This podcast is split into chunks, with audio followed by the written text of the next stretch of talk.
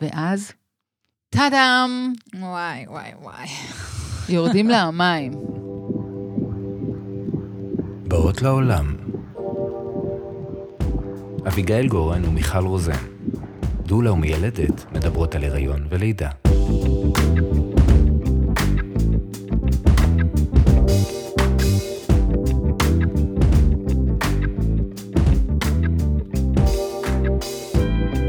היי, קוראים לי אביגיל גורן, אני דולה ומלווה נשים בלידה.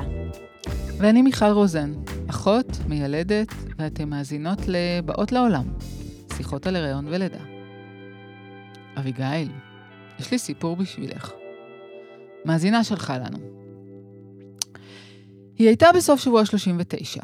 כולה בטירוף על הנסטינג, לסדר את הבית, לסדר חדר לתינוק, לארגן קורסת ענקה. היא נוסעת עם אמא שלה, שוק הפשפשים.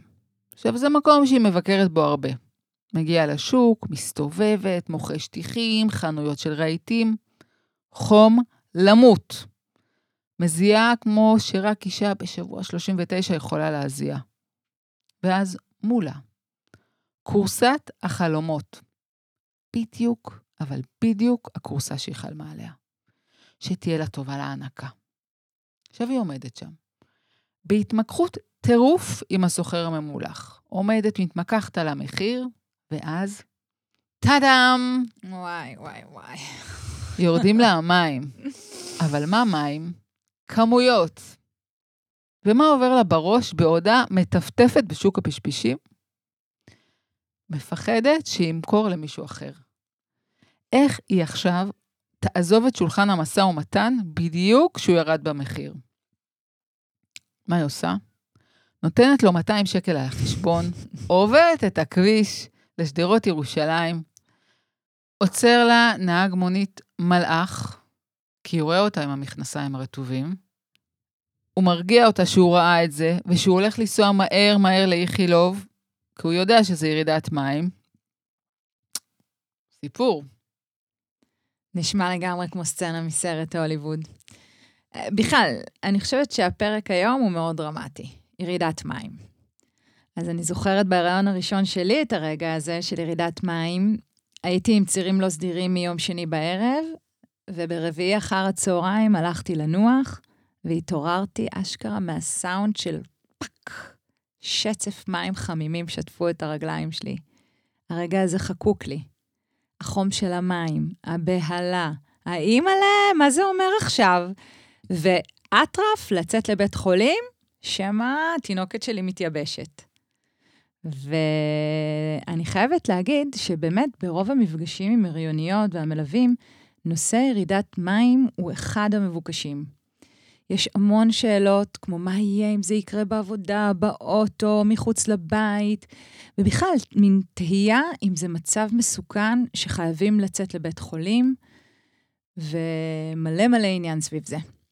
ואני, כחובבת מי שפיר ידועה, לוקחת אותם בהנאה גדולה למסע אל תוך הבטן, אל תוך השק, ואנחנו שוחים לנו במי השפיר החמימים. אבל רגע, לפני שאת צוללת לבריכת מי השפיר החמימה שלך, תרשי לי רגע לתת הסבר פיזיולוגי. יאללה. אז מי שפיר הם הנוזלים שעוטפים את העובר ברחם. הנוזלים עטופים בשק, וקוראים לו אמניון. אותו עוטף קרום נוסף, שקוראים לו קוריון. עכשיו, למה הם חשובים המים? כי המים מאפשרים לעובר לנוע בחופשיות. ואת צריכה להבין, התזוזה שלו ברחם מאפשרת התפתחות תקינה של מערכת של שלד ושרירים והעצמות שלו. אבל יש עוד דבר. תחשבי על זה כמו קרית אוויר, שהמים מגינים עליו מפני פגיעות. וטמפרטורה, המים הם בטמפרטורת חום גוף של אמא, והם עוזרים לו לשמור על טמפרטורה קבועה. והקורמים מסביב למים, התפקיד של הקורמים הוא לעטוף את המים ולמנוע ממזהמים להגיע לעובר. כך הוא שמור בסביבה שהיא סטרילית. ואיך בעצם נוצרים המים? מי, מי יוצר אותם? אז בתחילת ההיריון, כנראה שזה מהדם של אמא. ואחר כך, בסוף ההיריון, את לא תאמיני, אבל מי השפיר הם מגיעים מהשתן של העובר. עכשיו, יש עוד משהו, יש את ההתעסקות הזו בכמות מים, ריבוי מים, מיעוט מים, מה, מה בעצם הכמות הנורמלית? אז כמו הרבה דברים, זה תלוי בשבוע.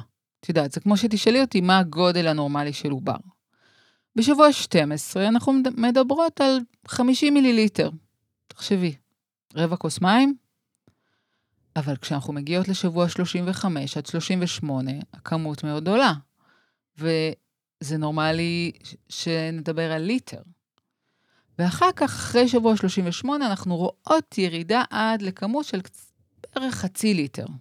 אוקיי. Okay. עכשיו, בדרך כלל כמות המים בעצם נמדדת בבדיקות אולטרסאונד הרגילות במהלך ההיריון, ואם יש מיעוט או ריבוי, ירצו לעקוב אחרי זה. בגדול זה לא משהו שצריך להעסיק אותנו, כל עוד הכמות בגדר הנורמה. אנחנו לא נדבר היום אבל על מקרי קצה, ריבוי או מיעוט מי שפיר, אלא ממש רק על ירידת המים כחלק מתהליך הלידה. ותגידי מיכל, העובר שותה מהמים האלה? העובר שותה את המים. והם גם מזינים אותו.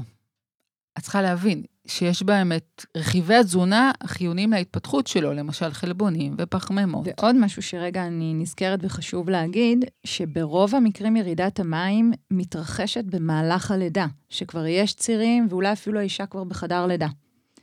אבל יש גם את המקרים הבודדים יותר של ירידת מים לפני שמגיעים הצירים, באזור עשרה עד חמישה עשר אחוזים מהנשים, ובעצם הן עדיין בבית. נכון, וכאן אני שמה את הכובע של המיילדת ואומרת שההנחיה של משרד הבריאות היא להגיע לבית חולים אחרי ירידת מים. וכדאי שנשים ידעו שלרוב הן לא תשתחררנה הביתה. ירידת מים, המשמעות שלה היא אשפוז. אלא אם כן היא מסרבת להתאשפז.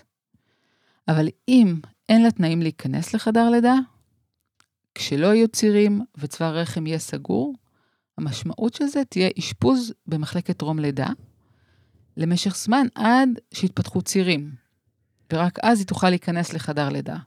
או אם היא מחליטה ללכת על השראת לידה או על זירוז, ואז התהליך כבר יתחיל תוך כדי ההתערבות שלנו כצוות. אוקיי, אז חשוב בעצם לתת את כל האינפורמציה הזו להורים, עוד אולי לפני שהם ככה יוצאים, ובכלל, בשביל שיהיה להם באמת תפקיד אחראי, ושיקחו את ההחלטות שלהם עם המון המון תשומת לב לתהליך שמתחולל בתוכם, בתוכה. אני אגיד שאני מבחינתי כמלווה, לפעמים אם יש ירידת מים ועוד לא ממש מורגשים צירים, אני דווקא ממליצה כן לחכות מעט בבית, כי לרוב תבוא כן השתנות, ובבית בכל זאת יתאפשרו להם תנאים טובים יותר להתפתחות הצירים. כמובן, בבדיקה אם הם בטוב עם זה, אם נכון להם להישאר בבית. ואם זה באמת רק טפטוף, או שזה איזושהי הפרשה לא ברורה, אני אמליץ גם רגע לחכות, לשים לב. אם בסופו של דבר הם בוחרים לצאת, אז שיקחו כבר איתם את התיק ויתארגנו ויסדרו את הדברים באופן שישנו סיכוי שלא יחזרו בעצם הביתה בימים הקרובים.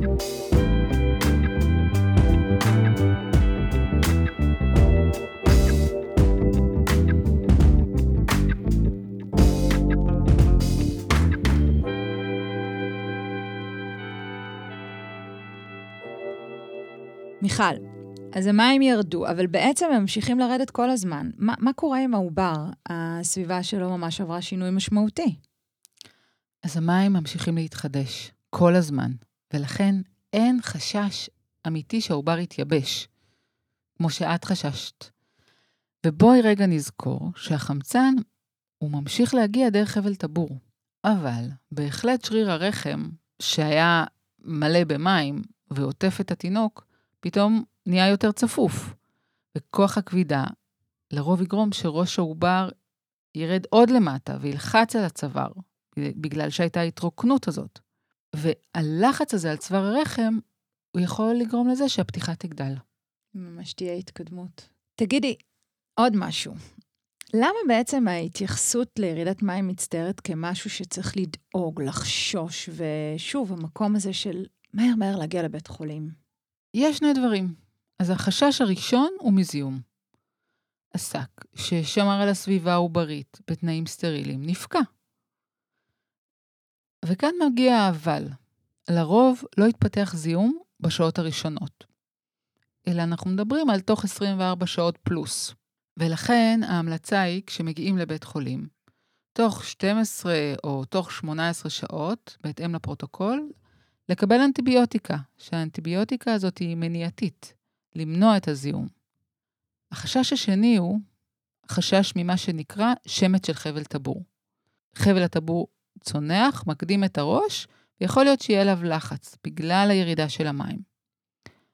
חשוב לי לומר שזה מקרה מאוד נדיר, שמץ של חבל טבור, בוודאי שכשירידת המים היא ספונטנית, בטח שבלידה ראשונה שהשריר של הרחם הוא כל כך הדוק ועוטף את התינוק. אז הבנו המון דברים חדשים. בואי ככה נסמן את הסימנים לזיהוי ירידת מים. קודם כל אין לך על זה שליטה. אין לך שליטה על זה שמים מטפטפים ממך. את לא יכולה להתאפק, כמו עם פיפי. חוץ מזה, לרוב יהיה לזה ריח. ריח אופייני שמאוד מזכיר ריח של נוזל זרע, לעומת נאמר שתן ש- שיש לו ריח אופייני אחר. ומה שנבקש מ- מאישה זה לשים פד, ולראות שזה באמת ממשיך לטפטף. אוקיי, okay, והטפטוף הזה של המים שיורדים, איך הוא משפיע בעצם על צוואר הרחם, על התהליך בגדול? אז כמה דברים. קודם כל, משתחררים חומרים שנמצאים במי השפיר, שנקראים פרוסטגלנדינים, ואני אוהבת לקרוא להם המרקחים של צוואר הרחם. הקונדישנר של צוואר הרחם. אז כבר זה נשמע יותר טוב. ואנחנו הרבה פעמים נראה איך מצוואר רחם נוקשה, הוא יכול להפוך להיות יותר גמיש ולהיפתח לאט לאט. ושוב דבר נוסף, ראש התינוק יורד עוד, מתמקם נמוך יותר באגן. מה שיקרה הרבה פעמים להתחזקות של צירים, ל- ללחץ על צוואר הרחם. והצירים, אנחנו רואים איזשהו דפוס שמשתנה. הקצב שלהם, האורך שלהם, המשך. אין לי ספק שהמרכך של צוואר הרחם ייזכר פה היטב. בואי גם נגיד מילה רגע על המים המקוניאליים. אז אם היא תספר לנו שיש לה ירידת מים, אנחנו נשאל אותה לגבי הצבע של המים. אם המים שקופים, זה מעולה. אבל אם היא מספרת לנו על מי שפיר שהם צהובים או ירקרקים, כדאי להגיע למיון יולדות קצת יותר בזריזות, כי מים צהובים ירקרקים, אנחנו קוראים להם מים מקוניאליים. מקוניום הוא הקקי הראשון של התינוק, והוא אמור להיות מופרש אחרי הלידה. אז במקרה של מים מקוניאליים, אנחנו נרצה לשלול קושי של העובר. ואת זה אנחנו נעשה עם בדיקה של מוניטור, ואולטרסאונד בבית חולים. אז רגע, בואי נחזור ככה לפרקטיקה, ואני אספר לך שכשאני מקבלת טלפון מיולדת, שירדו לה המים, הקול שלה לרוב יהיה מבוהל. ממש כמו שאני הרגשתי אז. זה ממש הפתיע אותה. פתאום ירדו המים, והיא אפילו קצת נסערת. ומה שאני אוהבת לעשות ברגעים האלה, זה קודם כל לשמוח. להגיד לה, איזה יופי, בשורה נפלאה. אני מזכירה לה שירידת מים היא סמן דרך בתהליך הלידה.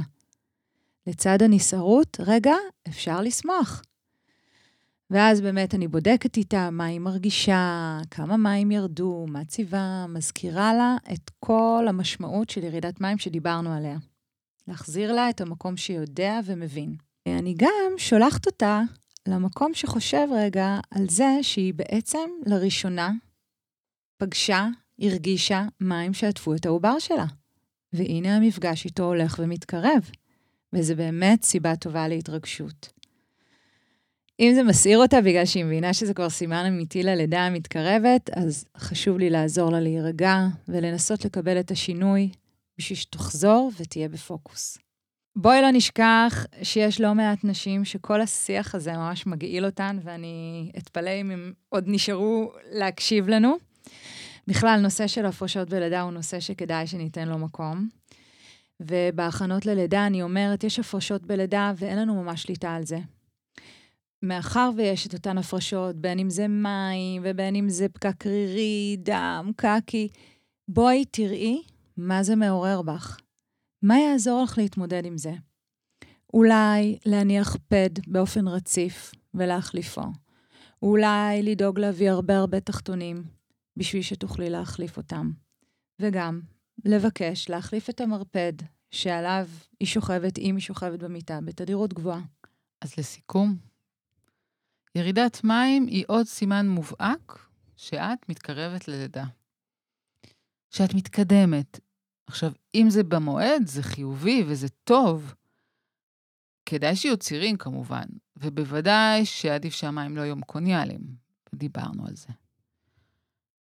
למה כן חשוב לי שתשימו לב? אז חשוב לי שתשימו לב מה הצבע של המים. אם המים שקופים זה מצוין, ואם המים צהבבים ירקרקים זה מחייב בדיקה. לרוב בירידת מים נקיים אין חשש לקושי אצל העובר, ולמעשה לאורך כל הלידה הוא ממשיך לקבל את מה שהוא זקוק לו דרך חבל טבור, והמים מתחדשים. אז עם המים, בלי המים, תמשיכי להיות עם העובר בתהליך, ותחוו ביחד את השינויים. יאללה, סיימנו להיום.